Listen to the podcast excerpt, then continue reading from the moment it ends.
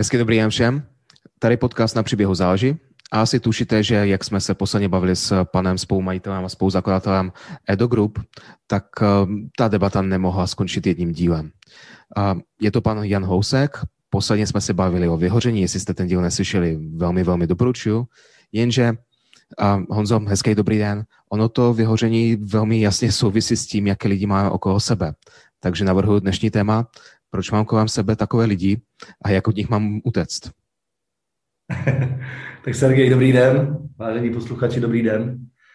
Uh, jo, tak to téma, eh, téma s tím úzce souvisí, to potvrdím. A uh, otázkou je, jestli je potřeba od těch lidí utíkat, nebo v tom budeme hledat nějaký jiný téma. A, ah, dobře. Tak já zkusím teďka hm, tu otázku použít velmi jasně. Honzo, kde se kolem nás berou dementi? Ty jo teď působíme jak dva eh, sociopati a dva egoisti. My jsme v pohodě a kolem nás jsou dementi. ne. Eh, já začnu trošku od lesa, jo, jako, jako vždycky. Eh, já jsem do života přijal takový paradigma, do mýho života, pohledu na život, řekněme. A to je to, že můj vnitřní svět, to, co se děje vevnitř, tvoří to, co je venku. Eh, není to naopak tak, jak většina lidí si myslí, že vlastně venku se něco děje, my z toho máme nějaké pocity a pak, eh, a pak se nějak cítíme vevnitř. Já jsem to otočil. Nejsem jediný, takových lidí asi hodně už dneska. A eh, takže ta otázka vlastně zní, co ve mně je dementního, že způsobuje to, že mám kolem sebe dementy, by byla ta otázka správně položena. Já myslím, že slovo dement je možná zbytečně konfliktní, řekněme tomu třeba blbce. Možná to bude jednodušší. No, řekněme, záleží, jak moc ten blbec eh, zrovna toho příslušného z nás dopálil. Protože mm, je normální, že v určitý okamžik se potkáme s člověkem, kterého za dementa označit musíme, ať už eh, nás nabourá na křižovatce, anebo opravdu nás eh, vysiluje v práci. Ale rozumím tomu, že se to nějak jako může kryt s tím, že já to vlastně blbě vnímám, nebo já s tím neumím pracovat. Dobře, já se zeptám v takovém případě maximálně prakticky. Pokud eh, vy nabudete subjektivního dojmu, že jste se potkal s dementem, což se vám určitě někdy v životě stalo, tak jaký mm, postup aplikujete?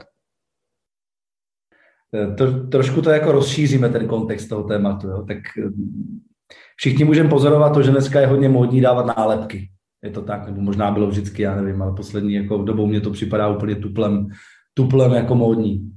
To zná říkat, tohle je super, tohle je debilní, tohle je skvělý chlap, tohle je kokot, tohle je dement. To zná, je to obrovský zjednodušování v životě, který se tím, kterým se tím dopouštíme v podstatě. Jo? A vždycky to odkazuje na nějaký téma v nás. Či to je to, co jsem vykopnul, zkusím rozvést, tu úvodní myšlenku. A to je to, že to, co se děje mně vevnitř, uvnitř, je nějaký moje vnitřní nastavení, můj vnitřní život, to, jak se, v jaké pohodě se uvnitř cítím, nebo obecně to, jak se cítím vevnitř, tak vlastně tvoří a přeskládává to, co se potom děje v tom vnějším světě. Nějaké mé vrstvy světa, řekněme. A, a, a základní jako komponentem toho jsou lidi, kteří se v nich samozřejmě jako e, objevují v mém světě. Takže pokud se teďka jako dopustím té nálepky, řeknu, mám tam samý blbce poslední dobou, tak je potřeba říct si otázku, jak, na jaký téma uvnitř mě to odkazuje. A proč ty lidi, teda proč si dovolím to zjednodušeně, jsou to blbci. Takže proč obecně o lidech mluvíme jako o blbcích? Za prvé, mají totálně jiný názory než já. Vůbec se s nimi nemůžu stotožnit. Čili to se nemyslí vážně, to, co si myslí.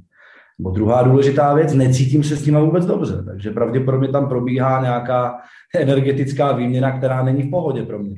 Chodím z nich víc nebo nevím, necítím se dobře.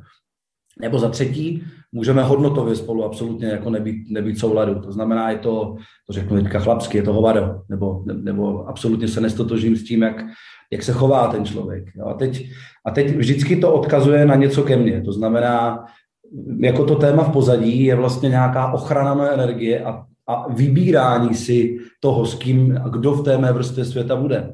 To vlastně určuju já, to není ten, nejsem oběť toho vnějšího světa, který, který by mi to diktoval, tady tuhle věc. A je to vlastně o tom uh, jedna obrovská dovednost, kterou samozřejmě všichni podvědomě víme, že nám řadě lidem chybí. A to je říkat ne. To znamená dovolit někomu říct, ty do mé vrstvy světa patřit nebudeš. i když tě jako lidskou bytost akceptuju, tak tam do ní prostě nebudeš patřit. A to je dnes jako klient a zákazník, nebo jako mm, e, kolega, kamarád, nevím, cokoliv.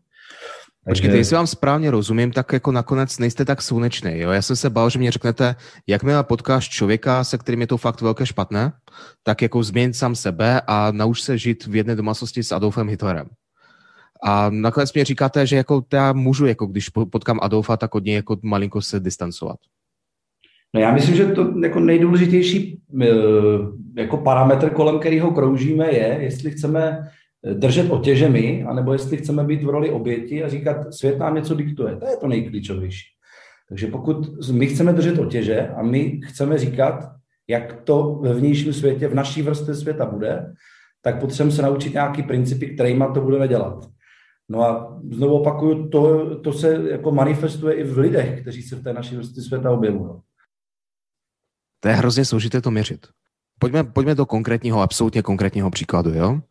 A dejme tomu, že jsem na pracovišti. Jo? A dejme tomu, že mám nějaké lidi, se kterými spolupracuji, ať už jsou to kolegové, zaměstnanci nebo klienti. A dejme tomu, že to není tak, že mám pocit, že 9 z 10 jsou nic moc, hodně, ale dejme tomu, že mám problém s jedním z deseti. Jaký je správný postup? Protože ten jeden z deseti mě vysílí tak moc, jako těch devět normálních dohromady. Což v praxi znamená, že já třeba můžu mít potom už špatný postoj vůči svoji práci, vůči tomu, co dělám, můžu tam ráno nechtít jet, můžu potom být méně výkonný a konec konců můžu být víc protivný na těch devět normálních, než by si zasloužili. No, tak pojďme zkusit tu situaci rozebrat. To znamená, máme, máme konfliktní situaci s jedním z deseti lidí na pracovišti. Ten člověk nás vysává, to znamená, že se nám honí v naší vrstvě světa, dramatizujeme pravděpodobně ten vztah s tím člověkem a tak dále a tak dále. No teď si položme otázku, eh, proč se to děje. To znamená, eh, těch důvodů může být několik. Já zkusím jako trošku teďka eh, tady symbolických pár naznačit. Tak první věc, ten člověk na mě, nebo mi, přehrává a demonstruje něco, co mě totálně chybí. To znamená, já jsem introvert, on je extrovert a tím mě neskutečně štve. Protože já podvědomě vím, že mě chybí a že bych si vlastně hrozně přál být extrovert. A on je showman, dělá tam prdelky, navazuje vztahy, ale já jsem introvertní Honzí, který tohle v životě neumí a strašně mě tím sere, tenhle kolega. Druhá věc důležitá, já jsem introvert, protože můžeme teď se otočit do nějaké druhé roviny, tohle bylo nějaká vlastnost, která mě chybí, ale taky se může stát, že ten člověk bude ukazovat nějakou mou popíranou charakteristiku nebo vlastnost. To znamená, já jsem introvert a on je ještě větší. To znamená, on mě zrcadlí to, že vlastně to není jako úplně v pohodě. Neumět se vyjádřit, neumět říct názor, neumět se rozhodnout, nebo já nevím, bla, bla, bla, můžu pokračovat. Jo, třetí věc důležitá bude, má názory, které jsou pro mě konfliktní. To znamená vůbec, jako, takže kdykoliv slyším, že v kuchynce, nevím, na pracovišti něco vypráví, tak řeknu, no to snad není možné. Co to ten člověk tady vypráví? A, a můžeme takhle pokračovat dál. Nebo samozřejmě v jeho přítomnosti já se necítím dobře. Což znamená pravděpodobně, že jsem děravý jako cedník na úrovni nějakého, nějakého firewallu, která mě chrání. No, teď jsme ještě se nedostali do složitější, by to bylo ve kdyby to byl můj klient a já v něm viděl potenciální zisk, provizi nebo nějakou jako výplatu, takže bych vlastně si namlouval, že i když mi s tím nesedí fungovat, tak ho potřebuju do svého života. Kolega na pracovišti teoreticky je jenom kolega, takže tam pořád můžu říct, že si ho prostě nezvolím, do té, že s tím nebudu ten čas trávit pokud nemusím. Jo, čili vždycky jenom tím chci znova vrátit uh, jako zpátky do té koleje, že to odkazuje na nějaký téma, který se děje v mým vnitrosvětě. Jo? Vždycky to tak je. Takže mezi závěr. V okamžiku, hm, když už, už jako spontánně emočně, sorry, já jsem spontánně emočně a myslím si, že většina posluchačů je, tak v okamžiku, kdy spontánně a emočně už jsem naštvaný a vidím veškerý problém v tom protěžkovi, tak stejně jako si musím položit eh, asi prvně otázku za prvé, je ten problém protěžkový opravdu? A za druhé, klidně jako možná ta odpověď je, ano je, ale OK, tak kde je ten můj v úvozovkách firewall, který mě má chránit od toho? A jestli tam jako náhodou ho nemám děravej, nebo jestli vůbec nechybí. Chápu správně? Chápeme to správně, chápeme to správně. Je to o tom, že jakože vždycky dřív nebo později to téma stejně rozpustíte, opustíte, protože nebude to o tom, že by vás celý život štval jeden kolega na pracovišti. Takže vlastně nějakou dobu to bude drama vašeho života, budete chodit říkat doma ženě, no představ si, já mám doma, tam u nás v práci je takový kokot, ale budete to říkat ještě za půl roku, no asi ne, nějak se to vyřeší. Rozumím. Pojďme tu debatu posunout malinko dál. Furt Promiňte, já jsem jako veliký příznivce toho, co se dělo v 18. 19. století. Mám pocit, že tehdy lidi jako uměli přemýšlet, mám rád tehdejší filozofy. A pár z tam těch kůků, tehdejší, tehdejší filozofů řekl, že člověka formuje prostředí. Jo? Takže rozumím tomu, že samozřejmě záleží všechno na mě a tak dále, ale je docela těžké být skvělý a dokonalý v okamžiku, kdy jsi v prostředí hodně nedokonalých a hodně neskvělých lidí. Naopak je to poměrně lehké je zrcadlit, když jsou fakt skvělí. A dejme tomu, že jsem pro sebe vyhodnotil, že prostředí, ve kterém se teďka nacházím, řekněme pracovní prostředí pro příklad, tak eh, mě netáhne nahoru, ale táhne mě dolů. A je pro mě těžké nenechat se táhnout dolů. Já bych naopak potřeboval prostředí, které mě potáhne nahoru. Za prvé je to vůbec správná úvaha, za druhé, jak k tomu přistoupit v praxi. Já nevím, vy jste třeba z finančního sektora, klidně jako uvedete příklad z jiného sektoru a myslím si, že se vám to asi bude dobře vypravit na finančníkovi, tak dejme tomu, že jsem finanční poradce a mám pocit, že dělám pro jinou klientelu, než pro kterou bych chtěl vyhledově v budoucnu dělat. Tak co teď? Ty, to jste vykopil teda uh, hluboký téma. Uh, já začnu trošku filozoficky a pak nás posadím na zem. Jo? To znamená, uh, můžeme vlastně všichni si tleskat, jakou jsme v životě dostali šanci tím, že, že jsme se narodili v Česku. Protože představte si, že bychom byli indická nízká kasta dneska, nebo, nebo já nevím, Kambodža. Takže my máme vlastně obrovskou víru, že jsme pořád ve střední Evropě, ale v západním světě. A, a teď e, zase znovu to jako svedu zpátky k tomu, jestli jsem oběť nebo jestli řídím. Pokud řídím a akceptuju do života myšlenku, že to, co se, je, tak jak jsem nastavený vevnitř, tak tomu odpovídá vnější svět, tak to znamená, že to prostředí, který prostě je, e, který označuji dneska za buď produktivní a to, co mě táhne, nebo to, co mě stahuje, si ovlivňuji zevnitř.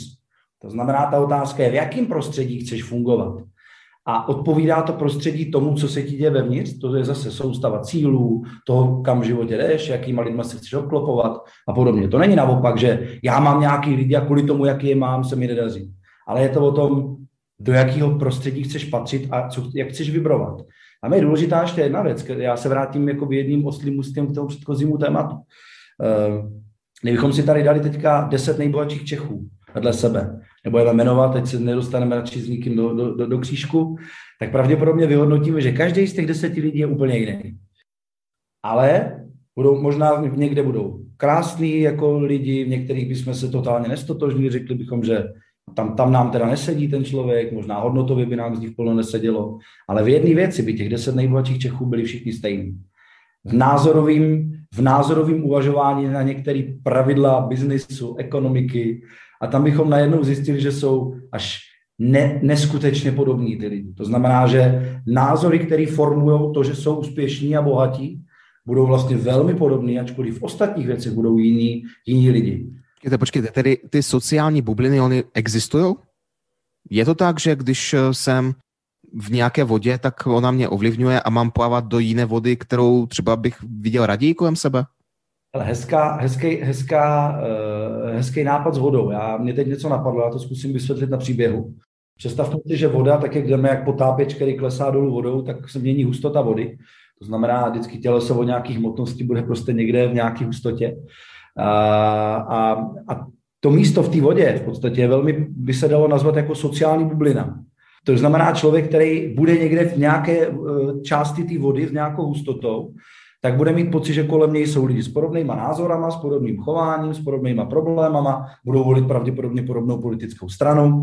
Mimochodem to je velmi zajímavý jako jev a velmi zajímavý fenomén, že to, možná, jste to set, možná jste to někdy viděla, posluchači určitě se s tím jako setkali mnohokrát, že sedíte s někým, kdo, nevím, volí ODS, je zastáncem třeba pana Fialy a tyhle ty lidi budou sedět večer u piva nebo někde na drinku a budou si říkat, já neznám jedinýho člověka, co volí ano. Já vůbec nechápu, kde se těch 30% bere. Stejně jako, já nevím, lidi, kteří volili kdysi dávno Karla na, na prezidentem a nakonec jako neznám jedinýho, kdo volil Zemana. Jak je možné, že máme prezidenta Zemana? A to jsou přesně ty bubliny, ty vrstvy, ta hustota té vody. A takže ty lidi budou mít podobný pohled na život, budou mít podobný názory, budou mít podobný stanoviska, budou mít podobný možná i ekonomický smýšlení. Já neznám nikoho, kdo nefandí baníku, nebo já neznám nikoho, ne. koho by zajímal fotbal. Já neznám a... nikoho, kdo by neměl rád Apple, já neznám žádného debila, který by ten Apple vůbec používal. Umím si představit, OK. Ale Stačí jet Karviné vlakem do Prahy. Ještě vás nepustím, ještě tam je jedna důležitá věc, no. která mě v životě pomohla a kterou zase můžeme jenom jako doporučit jako, jako náboj pro lidi. Že eh, když si uvědomíme, co nás nejvíc jako stojí sil a energie, tak je to obvykle nesouhlasení s někým, odsuzování někoho nebo obecně posuzování někoho. Takový to jako zjednodušování, kterým jsme začali. To je prostě kokot, protože se vůbec nestotožním s jeho názorem. Protože si myslíme, že ty názory jsou osobního charakteru, že člověk vlastně celý včerejší večer seděl nad stolem a vymýšlel, čím dneska nasere hlouska. Ale tak to vůbec není, samozřejmě. To znamená, já jsem přijal do života tezi, že názory nejsou osobní, ale názory jsou souvislí s tou bublinou, s tou hustotou vody, ve které ten člověk plave. A oni mu byli vlastně zděděný tou, tou sociální bublinou. Oni nejsou jeho, on nevymyslel, on je jenom přijal za svoje a dneska je říká. A budou je říkat všichni lidi v té bublině. To je na tom to zajímavé. Takže znamená, to jako vůbec nemám brát osobně, jo? Přesně to je na tom to krásné. Když přijdete někam do té kuchyňky zpátky, kde bude ten člověk říkat úplný bláboli podle vás, tak ten, to, co vás tu chvilku stojí, tu sílu je, že to vezmete osobně. Že řeknete, no to snad není možný tohle. Ale ta, ten lék na tu situaci, kde nestratí tu energii je, on říká názory, s kterými já nejsem OK, ale oni nejsou jeho.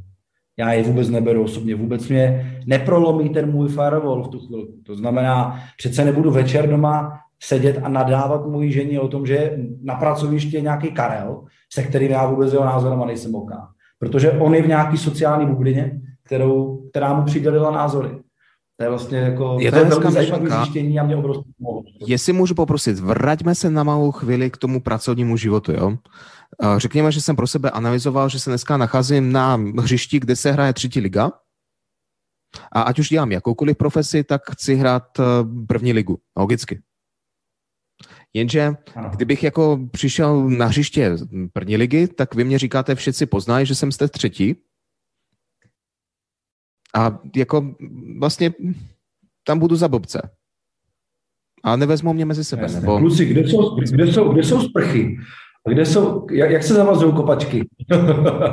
ne, hele, já to řeknu totálně prakticky na příkladu, který všichni pochopíme. Já jsem z finančního světa, tak pojďme, se, pojďme si jako eh, nadefinovat takový téma, který nás hodně posadí na zem. Ehm, dneska je hodně módní být eh, jako eh, investiční specialista, to znamená vlastně živit se tím, že spravujeme lidem majetek, peníze. Jo? A teďka, co je dream všech finančních specialistů, kteří se chtějí živit tím, že mají AUM? No pochopitelně mít bohatý a dobře situovaný klienty, to je to nejpříjemnější. Že? Ta představa řady lidí je, jednám s lidmi, co mají miliony a takových lidí má měsíčně několik a najednou mě roste ty, ty stovky milionů, který jako spravuju. A to je vlastně dream, dream job většiny jako finančních poradců samozřejmě. No ale totálně drtivá většina se tam nikdy nedostane. A teď je otázka, proč? Byť by si to všichni psáli. Dobře, ne všichni, ale ti, co se chtějí živit tím, že řeší investice.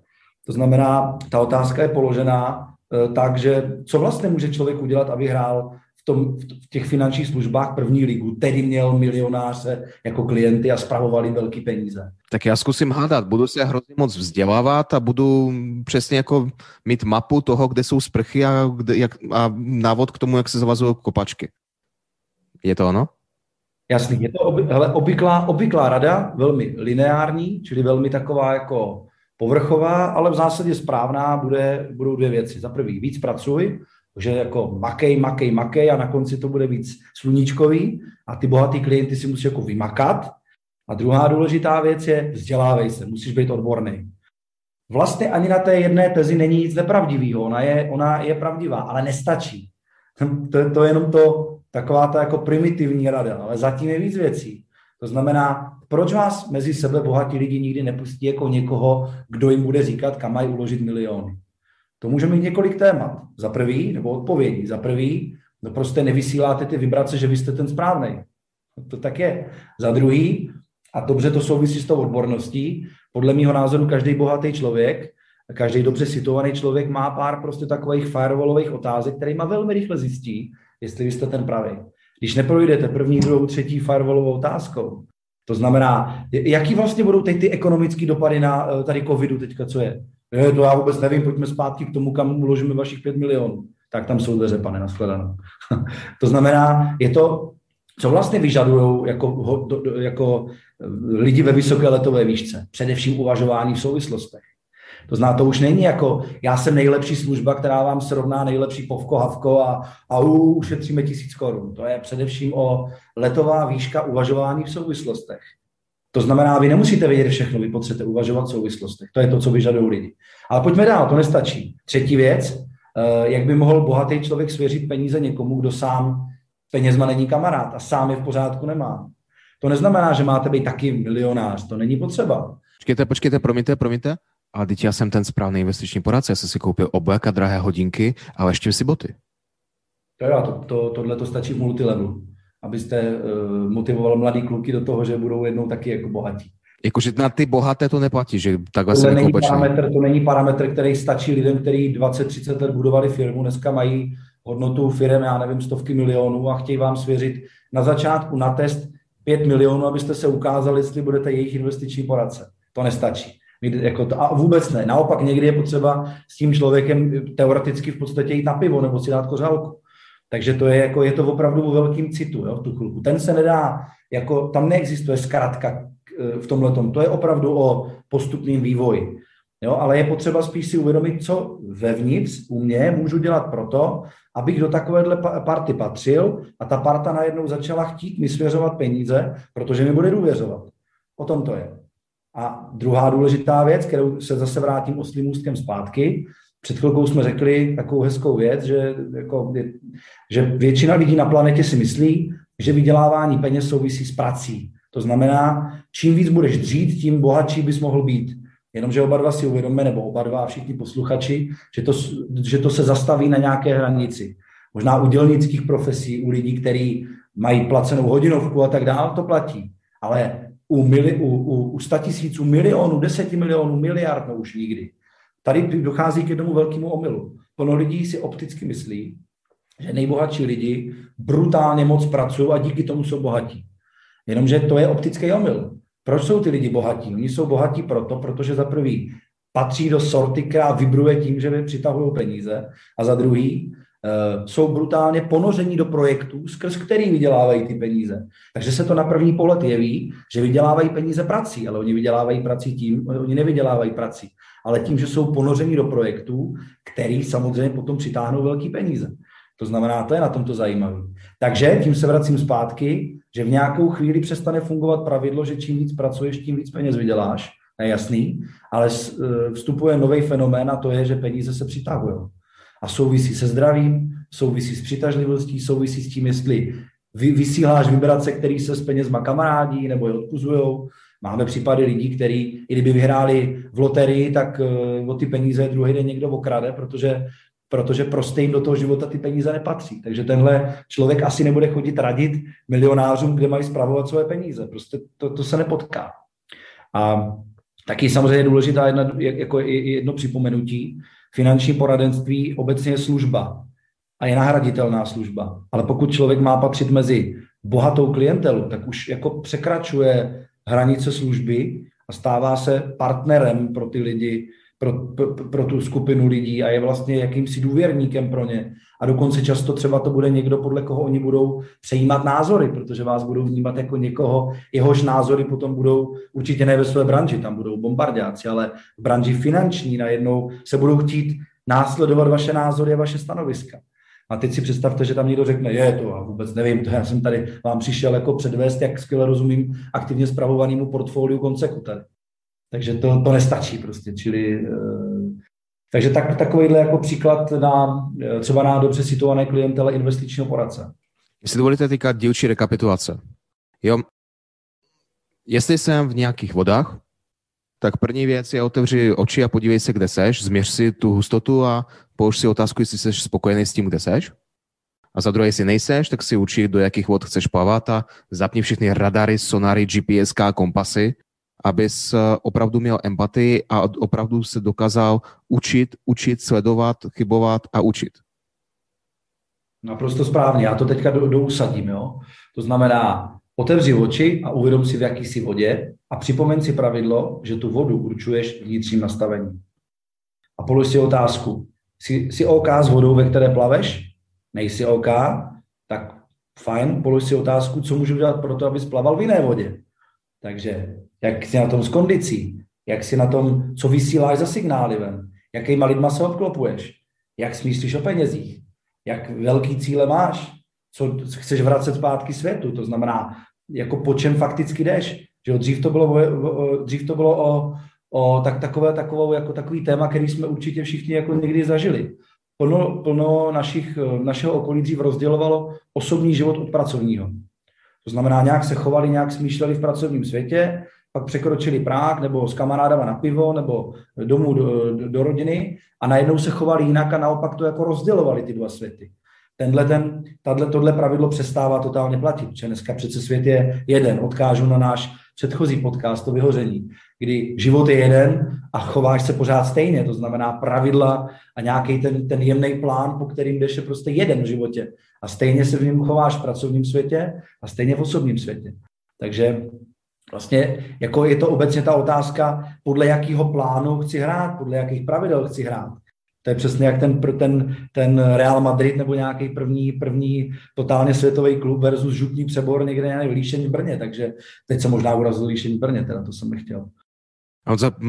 To je ale hrozně těžké, protože vy mě říkáte, e, postav si tady velkou čínskou zeď, postav si firewall a brán se jako do těch jako neúplně dobrých věcí, ale to není jenom o tom, že ten firewall mám, někdy ho mám zapnout, protože to prostředí kolem mě je toxické a pro mě neprospěšné.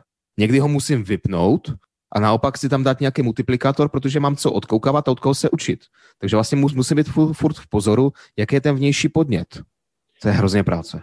To určitě, tak já jako teď, teď bych mohl jenom uh, kejvat, kejvat a kejvat hlavou s tou jednou myšlenkou a to je, že to je složitý. Protože co je na tom to nejjednodušší? No nejjednodušší je stát se rolí oběti, to znamená, mám to těžký, jsem mezi blbcama, jsem mezi chudejma lidma a vůbec nevím, co mám dělat. Proto. Za moje začal... problémy můžete vy. Za moje problémy může vnější okolí. A teď najednou mi říkáme, ne, ne, ne, chlape, chyť otěže a pojďme je řídit, pojďme jako, ale to je samozřejmě složitější cesta, náročnější cesta. A teď někdy je to o firewallu, někdy je to o tom, že co je teda tvoje zásadní téma v životě? Říkat ne, dokázat někoho odmítnout a říct, nezlob se, nebudeš můj klient, říct někomu, eh, nebudu s tebou na pivo, protože zase budeš blade o tom, co se ti děje a já nejsem tvůj terapeut. A pak konec ještě ani nezaplatíš pivo za mě. Takže, eh, takže je to to téma, nebo je to téma eh, dát se do kondice a nebýt děravý jako cedník na úrovni téměř jako fyzického firewallu, že ze mě nebudou lidi sát energii, nebo je to o tom stanovit si atraktivnější cíle a obklopit se lidma, který mě potáhnou dopředu. Jo, to, to už je velmi individuální, to už si každý posluchač musí říct sám. Ale důležitá jedna věc je začít o tom vůbec uvažovat, protože to je vždycky ten první vstupenka. Římská nula, bez které nepojede žádná další stupnice, je začni vnímat, že existují jiné věci, než podle kterých jsi do dneška hrál. Ty standardní, lineární, makej, dělej, překonávej překážky, vzdělávej se a, a jeď a, a, a to nestačí. Říkám, ano, to je vždycky základ, jako, ale nad tím jsou ty věci, které nejsou běžnému oku vidět, ale my se o nich potřebujeme bavit, protože existují na úrovni principu energetiky. Otočím to ještě o 180 stupňů. Furt jako ta debata zatím jde já, já, já, jenom já. To znamená, že co já chci, co já nechci, co je mně příjemný, co mě příjemný není, kdo je v mém okolí je dobrý, kdo v mém okolí je špatný. Teďka naopak. Jak být pro ty druhé tím prostředím a tou vodou, kterou budou vyhledávat a kterou ocení? Protože konec konců, jestli pro ně budu tím správným prostředím, tak asi se mě to vrátí. Nebo vrátí se to? No určitě. No tak uh, OK, je to, čili pojďme se jako pobavit o tom, co tohle vlastně odkrývá za téma. Že? Je, to, je to o tom, co vyzařuju do toho světa, do toho svého okolí. To vlastně, když to jako velmi jednoduše popíšeme. A co vyzařuju? Eh, vyzařuju klid nebo neklid? To je velmi důležitý dneska. Je vám příjemně v prostředí nebo v přítomnosti vnitřně neklidného člověka? No pravděpodobně ne. Co znamená dneska neklidný člověk? To znamená, neklidný člověk znamená většinou ten, kdo nepřijímá tu situaci taková, jaká je. To znamená, v ně, děje se v něm nějaký jako nějaký, nevím, vnitřní boj, protože něco má být jinak, dává to najevo, je nespokojený, sklíčený, vystrašený, vylekaný, dělá zkratky, pojmenovává, to je blbec, to je, to je, ten je skvělý, tenhle názor jako stoprocentně beru, no s tímhle se nemůžu stotožnit. To znamená, že je v nějakých zkratkách, vyzařuje nějaký neklid za mě. Takže první důležitá věc je přestat vyzařovat tyhle, ty, tenhle neklid a vlastně stát se takovým jako prostě, že jo, já mám, hele, já, já mám milovanou tchýni, která vždycky říká větu, která, která e, nejdřív mě trošku štvala a dneska mě vždycky nutí k zamyšlení a říká jí celá řada starší generace. Je to takový, jaký to je, ty věci. A to je vlastně, to se hezky řekne, ale někdy se to složitě žije. Ale to, to, to hezký na tom je právě to vnitřní žití toho, že první věc je vždycky přijímám to, protože mě to prostě do života něco má dát, něco mě to má ukázat. A jestli se vstekám, tak právě něco udeřilo na hlavičku. Jestli to mě způsobí nějaký velký neklid, zase něco udeřilo na hlavičku. A teď pojďme rozkrýt, rozkrý, co to je za téma. Je to téma, a teď si můžeme dosazovat jenom. No? Kde to čerpáte? To, to, tohle je nějaký průsečík římského stoicismu s křesťanskou etikou. Kde, kde jste k tomu přišel, pro boha Krista pana? No tak eh, je potřeba teda, abych se tady asi přiznal k tomu, že před x lety jsem byl spíš opakem tady toho, takže jsem zažil jako ten, ne, ty neblahý úroky toho, jaký to je být ten vevnitř jako ten jako nervózní plamínek, ten, který jako všechno je špatně, teď všechno musí být lepší, dneska žiju proto, aby, aby zítra bylo líp, jo, ale hlavně ne všechno je jako že teď je to dobře. A dneska se to snažím dělat naopak. Dneska se snažím, a samozřejmě není to tak jednoduchý, je to prostě je to, je to jako brutální cesta, dlouhá a někdy těžká, ale krásná vždycky. Žijeme teď a teď je to dobře, ale zápětí je ta otázka, ale kam jdeš? Či teď, teď přijímám teď, ale to neruší otázku a kam jdeš. Takže ten recept je buď v klidu sám se sebou a s tím, co se ti děje v životě, dobře. Ještě nějaká součást toho receptu? Součást toho receptu je jako nerezignovat na tyhle ty věci. Já prostě, že, já, já to mám krásně ukázat. Já mám nějakou kolem sebe nějaký taky prostředí lidí, který, s kterými si často povídáme, často eh, jako tyhle ty témata debatujeme, občas třeba jim jako si dovolím udělit nějakou, nějaký doporučení nebo radu. A teď přesně vidíte někoho, s kým se potkáte za měsíc a on z toho neudělal nic. A vidíte, že někdo si některé ty věci vezme, a to je jedno, jestli to řekl Hlousek nebo kdokoliv jiný, já si tady nedělám žádnou, jako, žádnou, žádnou uh, horu, na které bych teďka jako stál jako s nějakým piedestálem.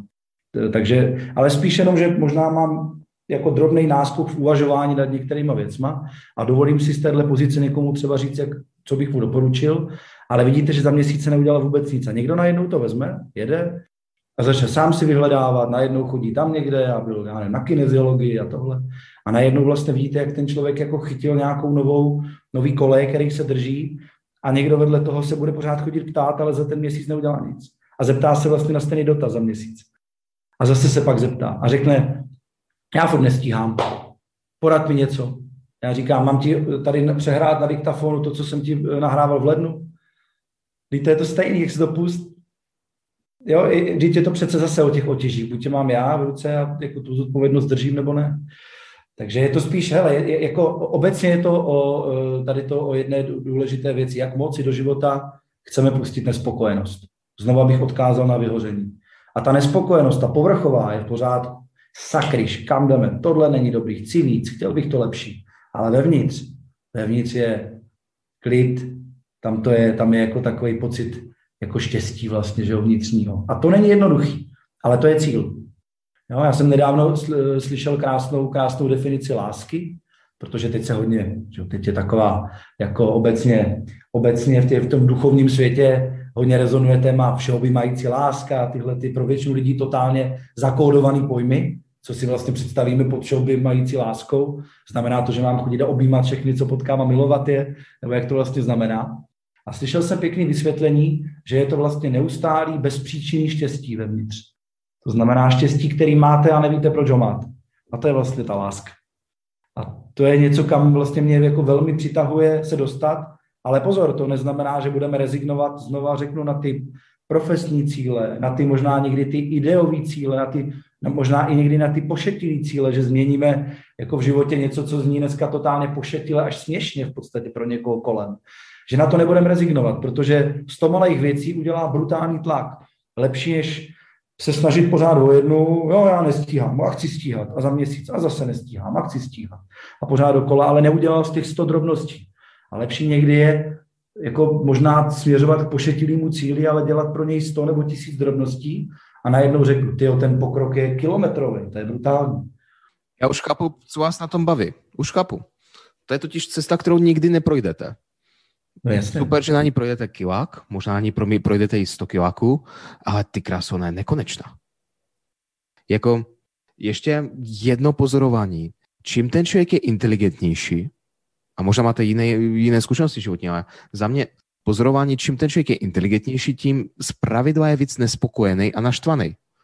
Jo, že prostě pro někoho, řekněme, méně vypočetně schopného, drobná věc, pampeliška na trávě, je jako ta radost a kolikrát to hrozně zavidíš. A pro ty jako největší intouše, pro ty největší bedny, to oni si ani ty pampelišky nevšimnou. Oni mají takovou vypočetní hodnotu, v hlavě, že si dokážou představit, co všechno zmeškali, o co přišli, co nedokázali, co všechno jim utíká, co všechno je trápí. Ty krásy, oni mají takové depky. To je neskutečný. A vy mě říkáte, i když jako seš přiměřeně chytrej, tak přesto buď šťastný jako typek, který se prostě raduje pampelišce v trávě a nic víc nepotřebuje. Jo, hezký téma. Radování z pampelišky v trávě Eh, versus ten, ten, ten, dejme tomu, posedlej rozumem, posedlej intelektem, posedlej tím ráciem. Mimochodem, bavil jste se někdy s lidmi, kteří doslova mají tady tu posedlost, tím, že se jim tady jako opravdu jede orchestra, jede jim tam jako pořád, jak spí, jak se jim daří usínat a jak kvalitní spánek ty lidi mají a jak ráno se budí. Obvykle to jako velmi často to vidíš na nich. Vlastně, Přesně. Vlastně je tam jako totální únava. Řekněme přetížení velmi často toho jako mozku. Jo. A teď vlastně ten cíl je zase se radovat z té pampelišky. Že? to znamená, jako rozum je skvělý, skvělý sluha, ale e, jako není úplně dobrý pán, když jako rozum vlastně ten intelekt jako diriguje člověku život. A tady se vám furt odehrává nějaký jako orchestr. A vlastně nejde vypnout a nejde vypnout před spaním a ráno a a, a tak a furt někam jako tady se furt tvoří nějaký hvězdní války, tak to vlastně je poměrně jako bičovaný život, je poměrně jako utrápený život. To znamená, pokud jako takovejhle člověk dokáže dostat ten, tu, tu funkci toho rozumu pod kontrolu, čerpá z ní ty výhody, ale zároveň umí úplně na chvilku tu mysl vypnout a radovat se z pampelišky, tak je to vlastně jako ten cíl, kam se zase potřebuje dostat, čili vlastně dokázat překonat omezení rozumu. Jo, to je, je to hustý si to takhle říct, ale to je vlastně jako to, to... To, to je mega hustý. Eh, pojďme to zhrnout. Začali jsme tím, že se jak někde kolem nás berou lidi, se kterými nejsme tak jako úplně spokojení, mírně řečeno. A skončili jsme tím, že tím hlavním člověkem, se kterým nejsme spokojeni, jsme my sami. A nějakým drobným receptem, co s tím. Budu vás muset žádat o další díl. Pro dnešek asi víc než dost. Moc vám děkuji. Sergej, taky díky a milí posluchači, ať se máte, ať se vám daří dobře.